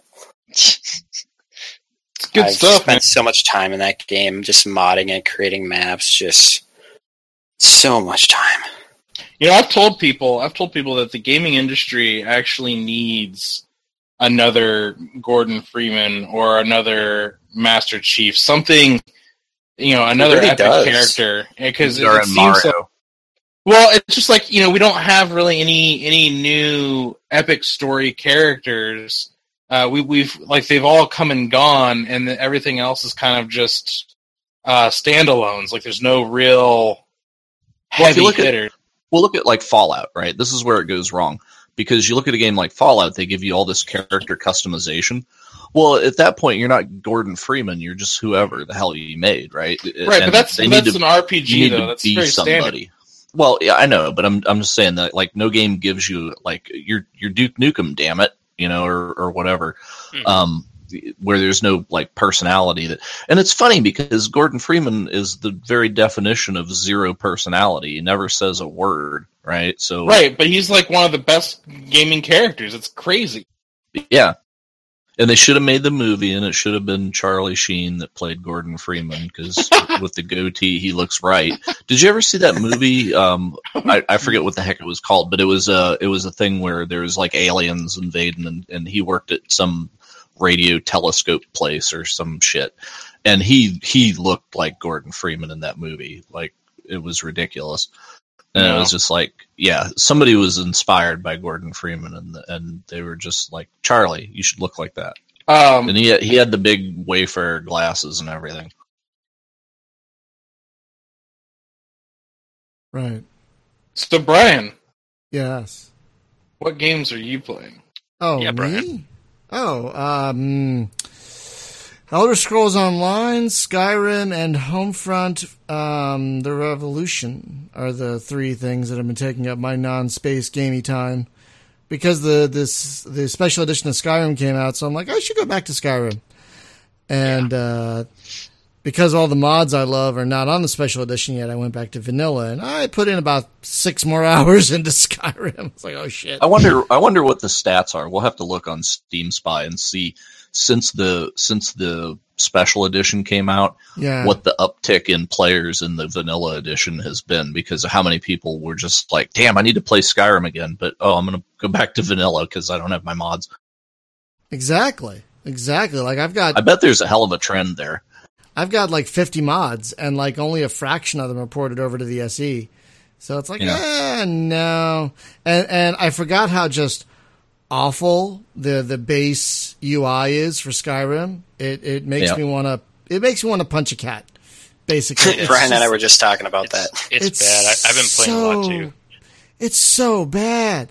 I, how did anyone live with that Sky UI? I have no idea. Because it's so bad. It's Oh so hard to do anything. It It's so hard to do anything. like, like I want to change weapons. Oh god. Oh god. Click, click, click, So- click, click. Oh, oh, so wait, wait. To, to fall back on Jim's thing real, real quick, are you talking about the 1996 movie The Arrival? Yep. Interesting. Is that what this new one's being remade from? No. Okay. Well, mm, uh, I doubt it highly. Right. So this this new one. Is, have you seen the trailer? Yes, looks Okay, great. I really like the trailer. Yeah, and and it's basically what they need to do. They they got this chick there, and it's like, oh, you need to translate whatever. No, no, what they need to do is go find some some freaking Zen calligraphist, right, and have him come in there because that's very much like a Zen circle that these these aliens are communicating in Zen symbology. So it's like, hmm. Thank you, Dan. But You're late to the party. Dan just sent me a picture of the guy, and we're already talking about it before you sent it to me. Late to the party, Dan. so hey, so hey, um, I have been playing. I have been playing a lot of things. Right, I'm trying to get back into Witcher three. Um, I've I've failed to pick up Fallout four yet again. It's like there's too many of these games that are that are like huge time sink things. Like Metal Gear Solid five. I've probably got like 40 hours into that shit, and I'm not off the first map. Um, you know that kind of deal. Uh, but I'm playing a little Stellaris right now and uh, and I'm digging it. There, there's so much 4X stuff. Oh my gosh! I, I was listening to It's crazy. to the Explorminate guys this morning, and uh, yeah, and then uh, the three moves ahead dudes had uh, the guy from um, Amplitude on that we had on. He was he was on their show uh, talking about you know stuff about the game. Like more things have developed since, but um, yeah, it was nice to listen to him uh, him again um you know because like now that i'm doing that hour commute again i'm catching up all my on all my podcasts. But um yeah so i did though i bit the bullet on titanfall 2 i wasn't going to do it. And then i saw where it was there is no paid dlc there is no season pass. It's just one flat price and you own the game and all the dlc that they release. And i was like okay i'll vote with my money for that. provide. I did it. So anyway, been playing that. I suck at it. Like he was talking about Rocket League. You know, it's like I love this game. I, I suck at this game. Same deal with Titanfall. I'm the I'm the last guy on the totem pole every single match, but I'm having a blast. And the single player campaign, not bad at all. Um, and uh, but that segues me into telling or to asking Hunter, Hunter, tell us about that Call of Duty. Okay, oh, Oh, so so the new Call of Duty game. Now let's let's keep in mind that I have not personally played through a single player Call of Duty game since Modern Warfare 2. So it's been a while. And ever since Modern Warfare 2, I've had zero interest in getting a Call of Duty game. When I saw the trailer for Infinite Warfare, I got excited. So uh, I was also a little bit leery, and then of course, as as with any Call of Duty game that's been coming out in recent years, it's automatically like instantaneously getting negative reviews and feedback. And in my mind, I'm like, well, why? Is this negative reviews and feedback because of the multiplayer, or is it because the story sucks? Like, what's the big deal? And it's and it's not just negative reviews. It is a giant pile of red on Steam. yeah, and it like, doesn't make to it doesn't find make a positive sense. review is hard. And, and this just doesn't make sense to me because I'm just like, well, what's the big deal? But Hunter, So, we wanted Jim- World War Two. So, so, so Jim, so Jim's showing me some stuff. He's like, "Hey, Hunter, check this out." He's showing me some stuff, and I'm like, "All right, I'm I'm gonna bite the bullet," and I bought the game. especially that first So- space combat mission. Holy shit! Yes. I was just like, all right, we're done here. Yeah, so I bit the bullet and I bought the game. Now, I have no interest in multiplayer with with most of these new games. They just they're they're a lot of the same. Wash, rinse, repeat, customizable, whatever, blah blah blah. Very very much the same. You just pick one, and if you like it, just stick to that. There's no need to really try these other ones because if you have one that you like, it's just they're all the same, but in a different You universe. don't you don't right? get the constant dopamine kick from like you kill a couple of dudes and then womp womp womp womp and you lock you know you like unlock a new scope or some trip. yeah, I don't I don't get I don't I got a I new don't give a crap. Womp, Woo! womp, womp. don't care. So, so I played through. I, I completed the entire campaign of Modern Warfare, or not Modern Warfare, uh, Infinite Warfare, and um, I gotta say, no, no, it's about an eight hour. If if you if you keep up a good pace, you don't really stop to read anything, but you do all of the objectives because there's there's the primary storyline that you can do, but then there's all these like little side things that you can go and do as well. So it's it's a little bit like a, a quest thing, but not really. Um, and then there's like a lot of stuff you can read, like in the captain's quarters. There's like a computer with like captain's logs and personnel reviews and mission updates that you can go and read. So if you were to take your time and read all that stuff and go through it, you'd probably be looking at nine or ten hours of gameplay. Yeah, But- in the captain's quarters, right? There's that whiteboard on the wall, and it looks like um, I haven't got that far where you actually open that up, but it looks like you actually get to choose where you're going to fly You do and, that and You do that on the uh, at the center console and on on the bridge. Uh, there's actually like a thing it brings up a map and you can pick and choose where you want to go. But the stuff in the captain's quarters gives you like way more in depth information about these missions. So like you can like really pick and choose. I I loved the campaign. I thought the story was really great. It's got a it's got a bit of a I'm not gonna I'm not gonna um, say anything, but it does have a bit of a sad ending. But uh, it, it- the story is very interesting. And I was telling a buddy of mine recently that I would love to see a Mass Effect style RPG set in this world, like because holy crap, the ship designs were fantastic.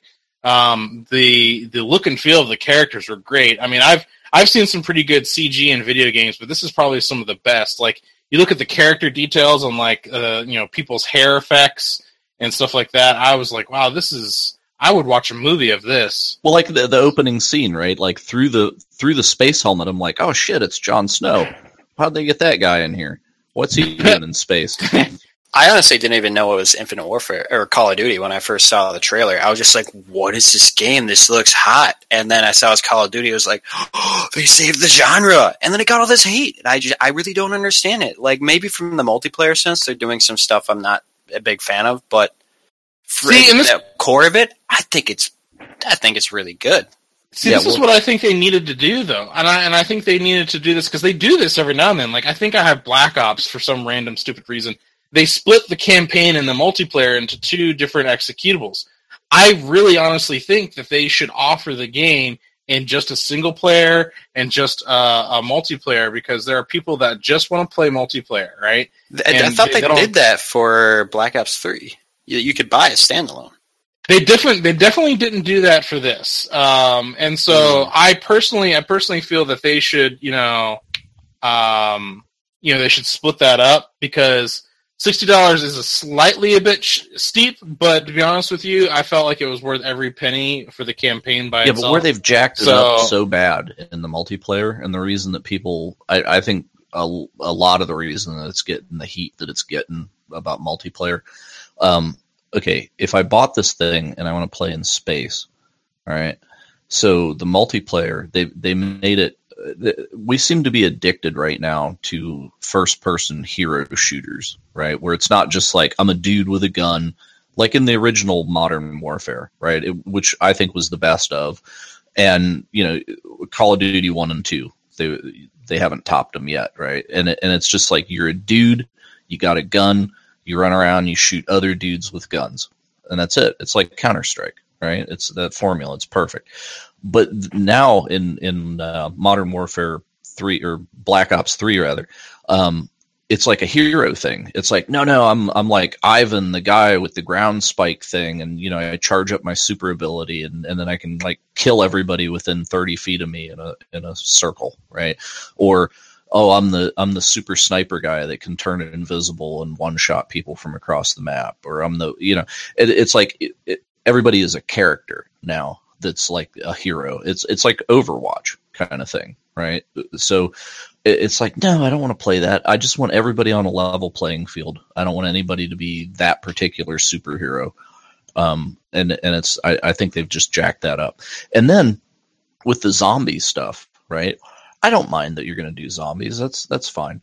But the zombie part of the game it's like a whole other game right like okay so we're playing in space all right let's play zombies all right it's going to be some space zombies right no we're clowns in an amusement park what? Hmm. Is that a real thing? Yeah, that's Yes. real. Oh, okay, wow. Yeah, it's like killer clowns instead of zombie mode See, now. That's why Call of Duty, the whole franchise, it lost me. Black Ops Two, I think, was when I, I was done. it's just kind of become one of those like it's it's got its fan base and they're never going to leave. And it's going to carry carry the franchise into eternity because they're never going to get off board. And i enjoy call of duty. I have fun with it but it's not my go-to. What they need to do is is somebody needs to kidnap Kojima and lock him in the basement and make him make a Call of Duty game. So, so Call of Duty. then we get positive reviews then on steam That would be some batshit crazy stuff if Kojima made a multiplayer shooter. So, long story short, um, long story long actually. Modern Warfare or Infinite Warfare, I guess, whatever. It, the, the latest Call of Duty, really good story. If you're if you're into single player and story and stuff like that, you'll really enjoy this. I did. Uh, this is coming from someone who hasn't bought a, a Call of Duty game in a while, so maybe that's why I really enjoyed it. But um, I've also been playing a lot of uh, Star Wars: The Old Republic and uh, Star Wars Galaxies on the EMU server. So that's kind of been my Okay, so that segues me. Right. It triggers Go me. ahead. I'm triggered. Triggered. ah! Uh, ah! okay. Battlefront 3. Now that you've played a good space game, now are you that much more bitter because it could have been a freaking Star Wars campaign? Yes, yes, actually, I That could've been am. I am awesome. actually bitter about that. I'm I'm actually super salty about that because the Super space salty? Uh, yes, like Salty like, the salt monster salty. in Star Trek? Okay. You know, I just I I do not understand with okay, so it's not Battlefront three, right? Like they're it's like how do I don't understand how you reboot a, a video game franchise. It's just like this is this is the original Battlefront because they're coming out with Battlefront two next year. But I'm just Last like we've already got Abrams. Battlefront two. I was like, how do we do this? How are we remaking a game series and we're just going to call this like this is this is the new Battlefront. This is this is like the remake Battlefront, and this is but it's not a remake because if it was a remake, everyone anyway getting mad here, but it like there there could have been a genuinely great campaign that was done the way that Dice did the Battlefront game. Like there could have been something so fantastic there, and it just it just like it rips at me on the inside because I think back to like the development of Star Wars thirteen thirteen, and if you go back and look at the trailers and the and the footage that they were developing for that game, and you think to yourself, why was this canceled? And then you look at Battlefront and you go, I have been ripped off. Well, yeah, and, and with Call of Duty, it's in space. It's like space space, you know, there's no air. You shoot windows out, people get sucked out onto the moon and, and shit, and it's awesome. There's there's like, you know, robots running around with guns, Man, I- I'll tell you this right now. people's heads and stuff. In- Do you get to drive a mech? Do they let you drive a mech in Infinite Warfare? Because I saw there's mechs. No, but you do, but you do get to hack robots and and, Okay. and run around as them. Okay. So So, but but my point though is like Star Wars never has space. There there's no space in Star Wars. You're always on a planet, you're always breathing the air. Right? They're never on like an airless moon where the lack of Well, environment Empire is a danger. Empire Strikes Back when they're inside the cave monster. oh I was my god, say. whatever. Yeah, but they're still they're still walking around. They have But it is a rarity. gas mask Yes, on. you're right. It is right. But- you saw it more. You saw it more in other games, though, and in the comics and stuff like that. But Okay, yes, but, the, but the, the, the use of Call of space suits was very rare.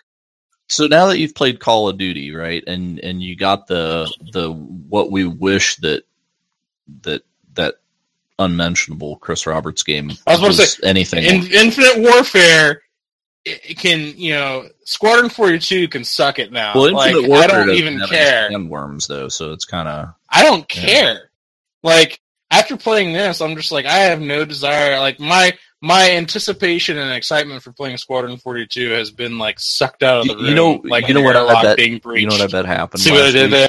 See what I did? yes, yes, I do. You know what I bet happened last week? I wish that I could be a fly on the wall and watch Chris Roberts playing Infinite Warfare and picking up. Be like, we need this in the game. We need this in the game. Stop I what know, you're doing man. right now It's and like add the, this to the the, game. cycle of that game just went back another five years. It's just oh my god. Sorry, So, sorry. but. Yeah, wait, wait, sorry. tangent, But it's- wait, let's, tangent, let's, wait, let's tangent. But it's- not. Let's not. but it's the thought of what if you just take Infinite Warfare, right, and just swap out Star Wars assets, but leave the locations and stuff the same. Like you're raiding a moon base, people are getting sucked out the windows, except they're stormtroopers, not you know generic other army guys. Right. Well, you also had this in Force Unleashed. You had a little bit of that in Force Unleashed. But anyway. Uh, Yeah. So I just look at that as just a great could have been, should have been, didn't happen. So anyway, Oh, we're well. done. yeah, Brian, take it away. Yeah, I think I think I think we're we've we've. I'm sorry, gentlemen, uh, but we did get a good chat in about your game before we had all those tangents. Um, so you're when is this thing gonna hit Steam? Oh boy. Um. Well, we're gonna be working on uh setting up a Kickstarter here, and then Oh. we'll know. Um. So we've just been talking about it, and we're about sixty percent sure that we're gonna start within the first couple weeks of December. Um. within Okay, the the, week, the, first or second week, like the sixth or the twelfth. right before Christmas. It is. Yes, um, it's uh, we could wait for after. We're, we're kind of still debating that. Um, it might still happen, uh, but it's better to end after Christmas than than during it. So we want to wait a little bit longer at least. Right. Okay, well, guys, keep an eye out for that in December. Uh, gentlemen, I want to thank you for taking the time out to talk to us tonight. Uh, it was a really fun show, even though I think we talked about your game 75% of the time, 80% of the time. I had fun. It was Yeah, still a it was majority. And as long as you had fun, that's really what matters. Uh, so, folks, just a quick programming note. Um, next week on the show, we are talking to the developer of Particle Space Emer- Particle Fleet Emergence. Uh, the latest in, what is it, the Creeper World series of games? Do you know what I'm talking about? Um, they just confirmed, so that's Yeah. going to be a lot of fun. So they they have added a giant expansiony thing to Creeper World, or no, not no, not that. Sorry, no, that that's was the that's the other Planet. game you're thinking of. That's the other That's game. the other. Creeper World. Yeah, that's the other. Uh, that's the other thing. Um, but yeah, this game, uh, convicted space, y'all. Uh, it is. I said it right, right? I'm so my my brain is Close. Close. galaxy. Oh my god, guys, guys, my brain Third time. That's all right. fried. Convicted Too much galaxy. space. Galaxy. Too much space. That's it. My brain is Yeah, really melted yeah. this week. I, I'm like, I am not even in it. Like, I played um, House of the Dying Sun. I was just like, whatever. This is boring. Maybe I need a break. I don't know. Yeah, anyway, sometimes folks. people need breaks. Yeah, sometimes people need breaks. Gentlemen, though, I want to thank you so much for taking the time to talk about your game. Guys, it's Convicted Galaxy. Just wanted to make sure I got the name right that time. That's Uh, it. Thanks for and- having us, Brian. Yep. you will have guys. you got there there will be a uh, Kickstarter soon, and then Steam hopefully soon after that. After a hopefully successful Kickstarter, we will definitely Yeah. do all we can to uh, help And, promote that. and after that, and after that, you're making a kaiju game with dance pad support. DDR pad, yeah. Please, Of please Make course. that. Please make that happen. I I would buy any accessory you wanted. If there were gloves that you had to plug in to punch buildings and other kaiju, Gotta I'd buy out that. your Oculus. Yeah, I'd buy all the everything. accessories. I would buy. oh my. VR DDR pad. You know, what'd be the fun. You know, what'd be the funniest thing about that? Watching someone else play it. Okay. No, dude, That dude, dude. that would be the deal. You could have kaiju's and they battle with a dance off. In the- yeah, that's what oh, I said. Oh like, my god, multiplayer. like Mm. Star Wars Fine. Kinect, exactly. You Like Star Wars even- Kinect. You don't even need the pad because the v- VR will recognize your foot stomps. Oh dear, you're probably Just right. get your get your Vive. and oh you're good. god, you're probably You know, I saw I saw they they had that uh, whatever that dance game is that was on the Kinect. Um, dance something something dancing. Uh, but anyway, yeah, it was Dance Dance Russian Revolution where you have to like kind of squat and just do that kick thing now. Um, but but uh, no, it was whatever that whatever that dance game is, and it just came out on Steam, and I'm like, how how do you put this on a PC? Because Kinect, right? So I look at the thing, and it's actually there's an app that you put on your cell phone, and then you just put your cell phone in your pocket, and What? it can tell that you're dancing Wow. uh, Huh. that- which which kind of scares me because that means the the NSA can monitor when I'm dancing as well. Yes. dancing, yeah. Anyone. Who knows? You know. Kevin probably hack. Right, it. and that and that enables the the creepy world of um, what what the hell was that movie back in the '80s? It was uh something. Oh crap! It had John Lithgow in it. He was like the dad that was like, that forbade dancing. Flash the dance. kid. Flash dance. No, not Flashdance. Yeah, that was no, it wasn't Flash dance. No. It was uh, Footloose. Footloose. Footloose. That's it. Yeah. Footloose. Right. So now, so now we're living in the footloose society because the NSA can watch you dance Right. with your cell phone anywhere. On that note, folks. On that note, folks, we should probably cut this out. On that note, so thank you everyone for joining us, gentlemen. Thank you for sitting in with us and talking about your game, friends. I'm getting the name right, Convicted Galaxy. Keep an eye out for it, and we will talk to you next time. Have a great night. Let's have some music in here, Boiler. Sure thing. I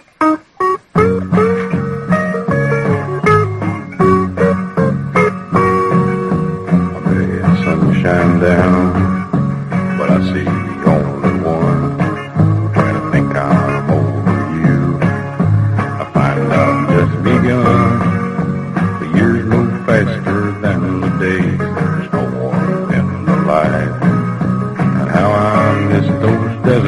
warmth